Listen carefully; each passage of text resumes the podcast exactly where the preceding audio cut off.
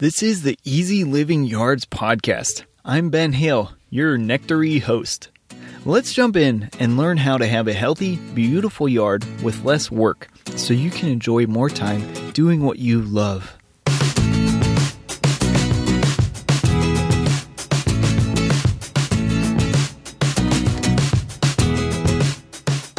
What's up, and welcome to episode 62 of the Easy Living Yards podcast. Today, we're talking about attracting butterflies and pollinators.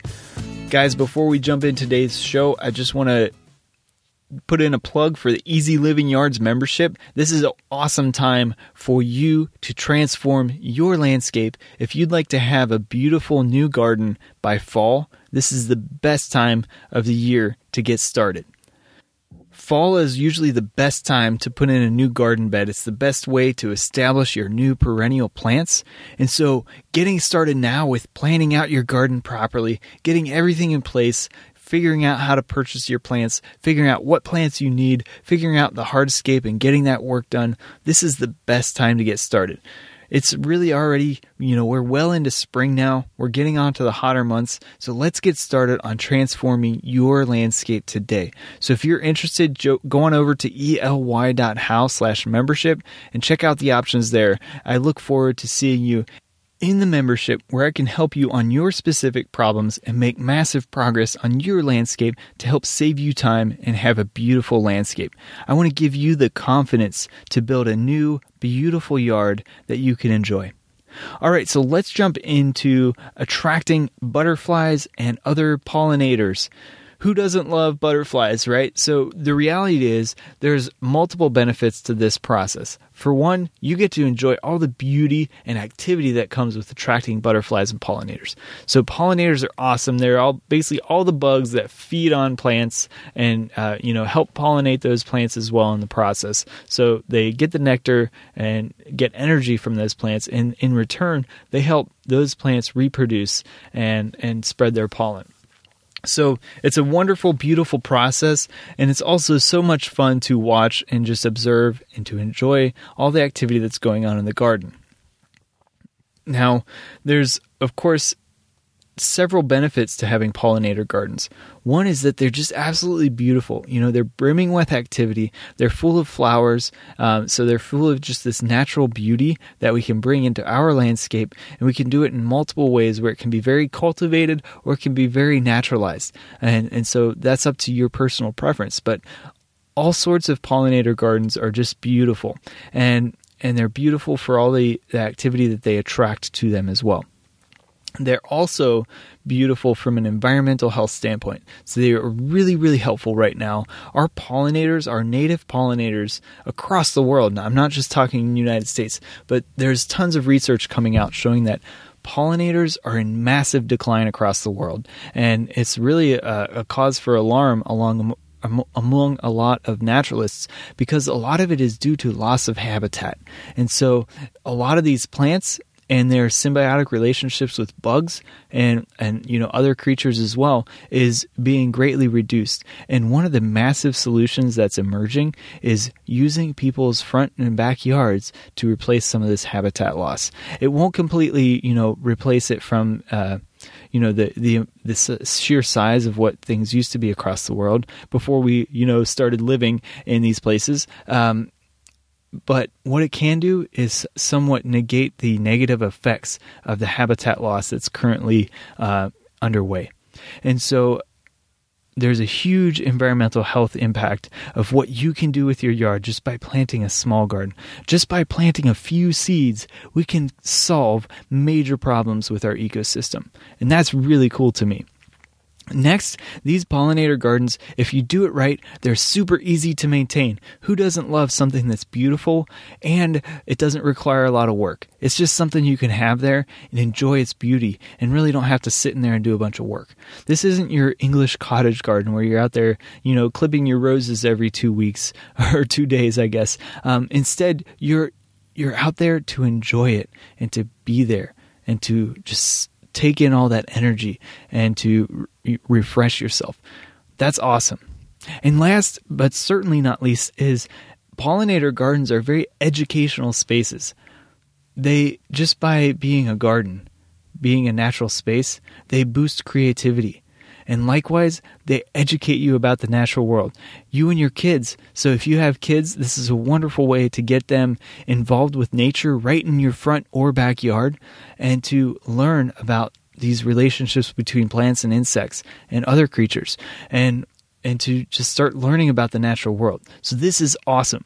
This is what you can do with just a couple seeds and a couple plants awesome stuff. Okay, so let's figure out how to do it, right? So what I want to do today is kind of I've talked to, you know, briefly here about the benefits, and I just kind of want to walk you through a quick process of how to start a butterfly garden, some of the initial foundational stuff you need to understand, and then I'm going to give you a bunch of resources on how to build one uh, both from my website and elsewhere, and and also some you know kind of watchouts and um, things about just you know how we can make a positive impact.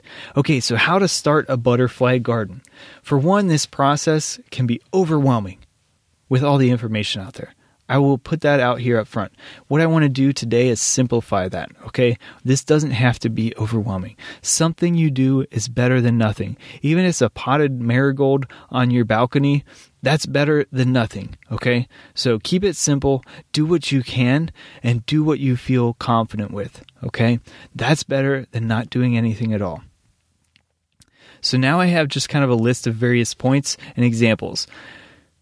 So my first point, and these are in no order, is try to select plants so that you have something that blooms all season. If you want an actual garden and you want pollinators all season, anytime something's growing, try to have something blooming during that time too.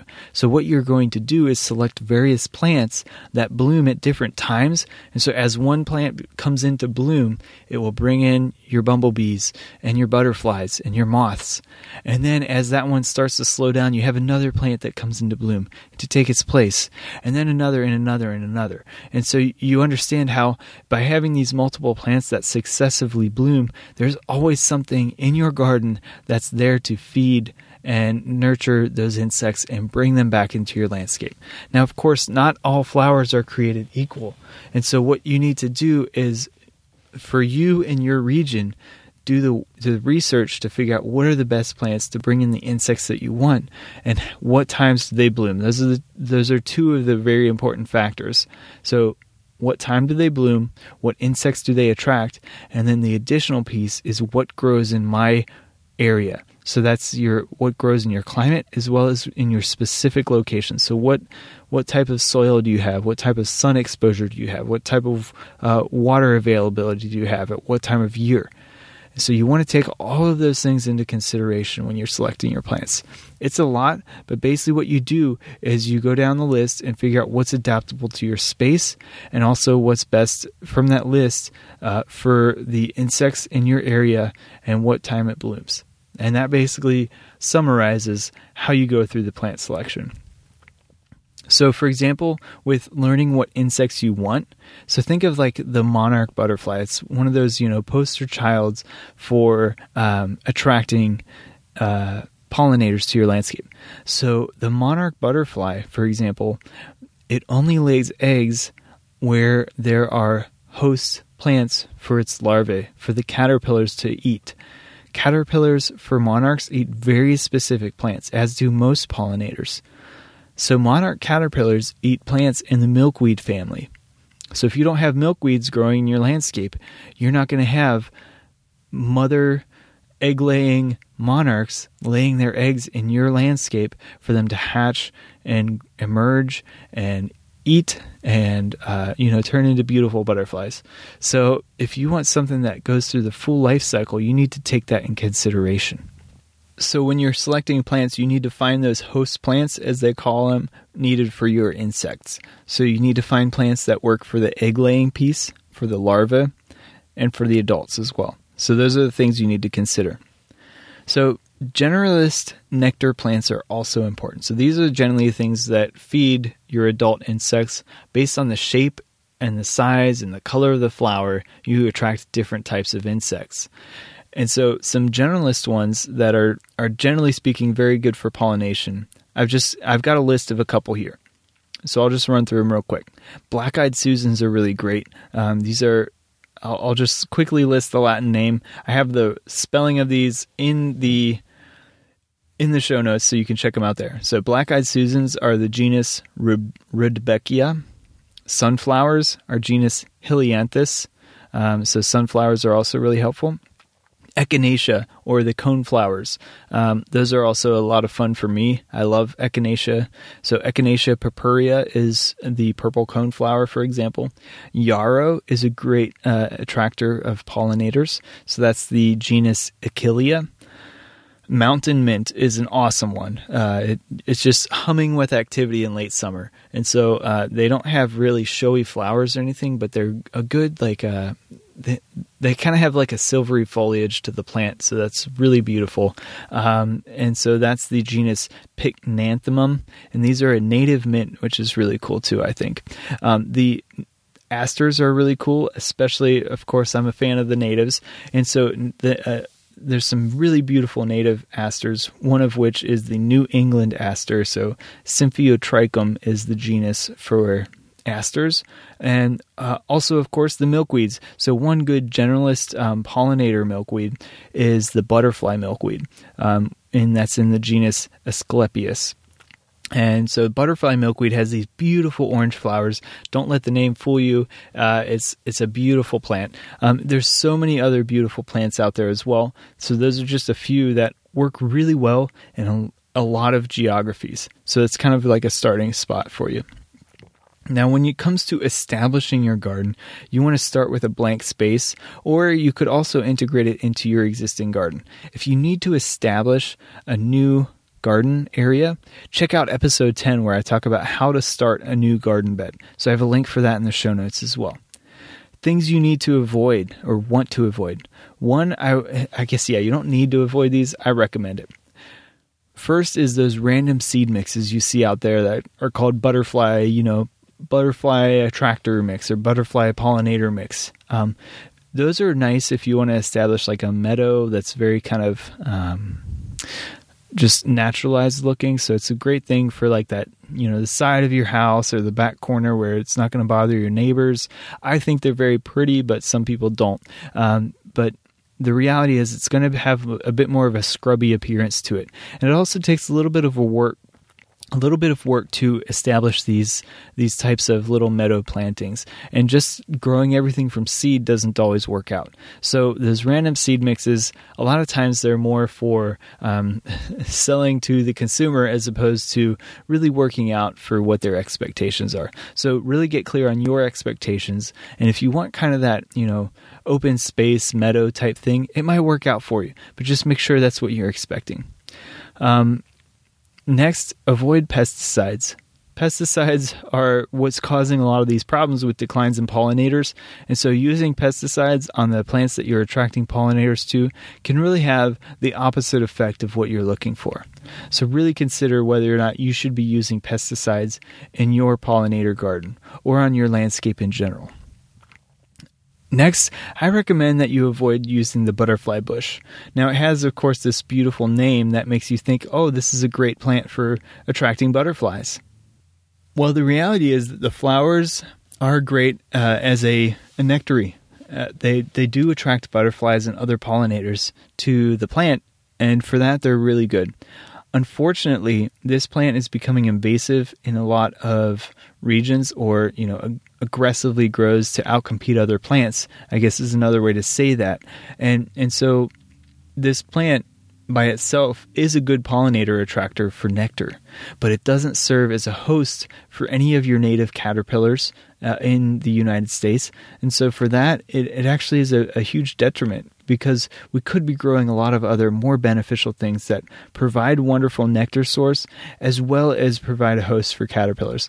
And likewise, we could be growing plants that aren't going to escape into our greater landscape and outcompete uh, plants that have that serve a purpose in the ecosystem.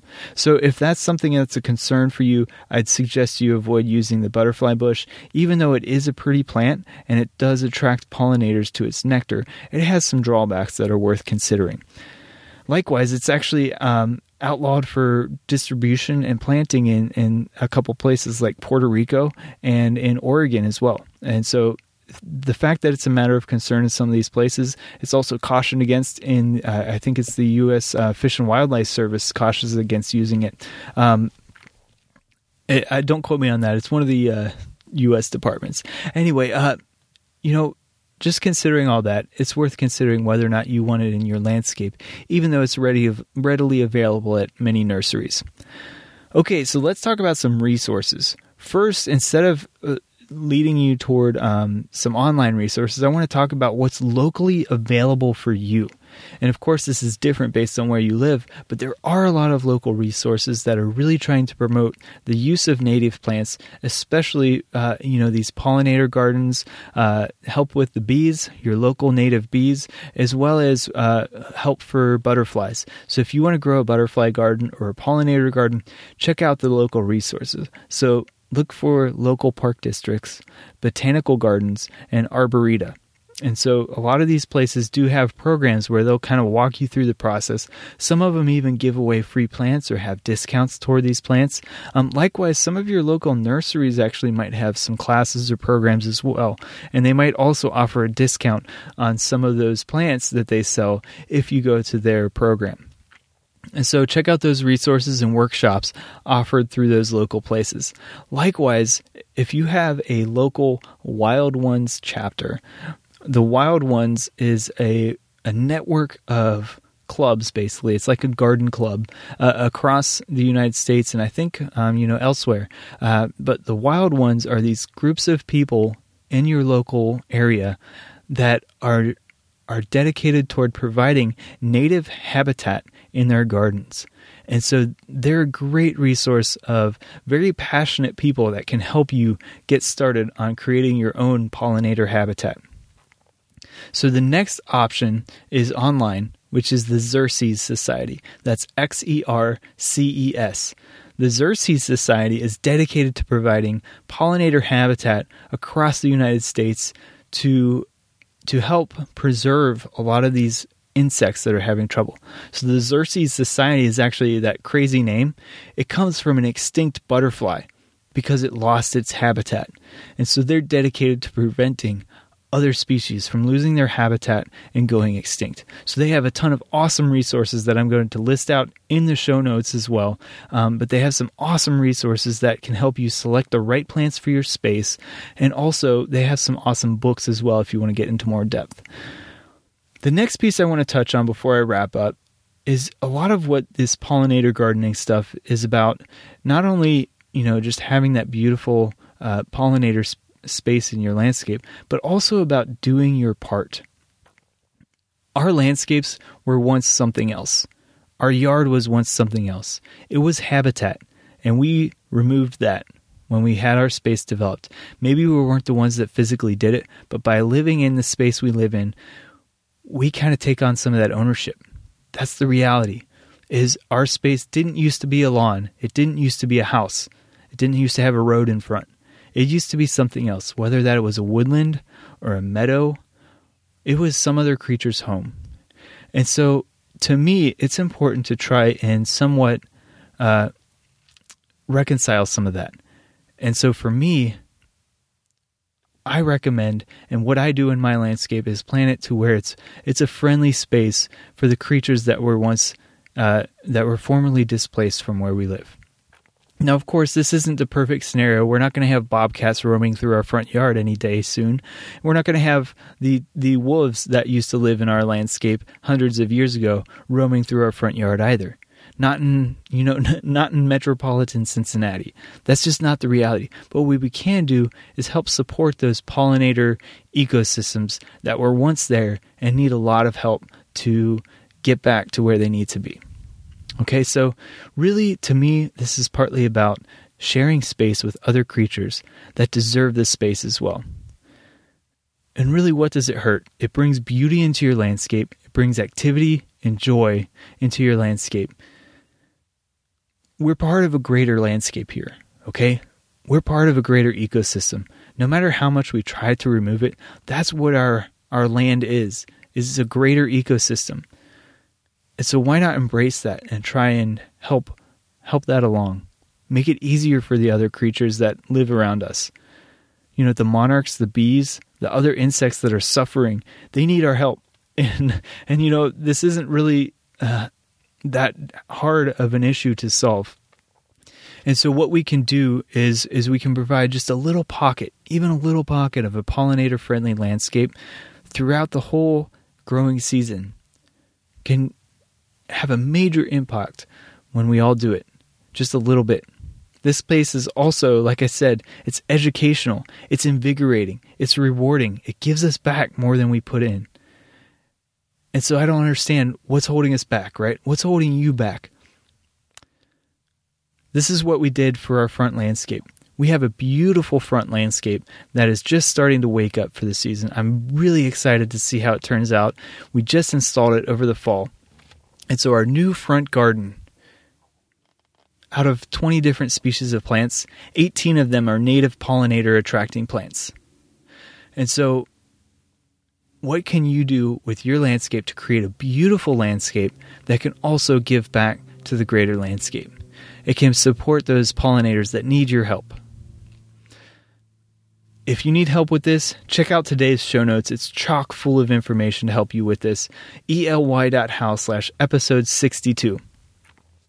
I have a link to low maintenance plants for the Midwest. This is a free giveaway that has a list of all sorts of plants that can help you in your landscape to, to bring in beauty to your landscape in a way that's low maintenance with highly adaptable plants that grow well in your region. Likewise, they attract pollinators and bring life into your landscape. Check out episode 10 on how to start a new garden bed. This gives you the process to basically erase what you have so you can start fresh and do it in a way that starts you healthy and gives you a good head start on your new garden. So check that out. Also have links to a lot of Xerces Society information. The Xerces Society is awesome when it comes to uh, pollinator habitat. They have tons of resources. So the first resource I have in the show notes is a, a, a link to a page of pollinator plant lists. And what they have here, there's a reason I didn't create a resource myself, is because I could never do it as good as what the Xerces Society has already done. They have a list of pollinator plants for each region in the United States. So wherever you live, they have a very specific list tailored to your climate and your region of what plants grow well there. Now they still recommend, you know, for your specific space, make sure those plants grow in that specific space because in each geography, in each city, there's so much regional and you know spatial variation on what plants do well in what space. So you can't just have you know this broad general list that works everywhere. But what they've done is they've broken that down into much more manageable chunks to make it much easier to get started on your pollinator garden. So check out their list of plant lists for your region. Next, if you want to dig deeper, the Xerces Society has two awesome books that are on my book list. I haven't read these, but I've read the reviews about them and they rave for these books. And so the first is Gardening for Butterflies. This book is full of beautiful pictures. Um, it's almost like a coffee table book, but not only is it is it full of beautiful pictures, but it's full of actionable, specific information to help you design a garden that's good for the butterflies. Likewise, they have another awesome book called Attracting Native Pollinators, and it's no less amazing for the content that it has in it for attracting native pollinators. Guys, as always, if you really want step by step help to help you specifically through the process of creating a beautiful landscape, go on over to ely.how slash member or ely.how slash membership. And there you can join the ely membership and get specific help get access to me to help you through designing your beautiful landscape to have the confidence to move forward and and create that beautiful landscape for yourself. All right guys thanks for tuning in. Make sure you live with passion and make tomorrow better than today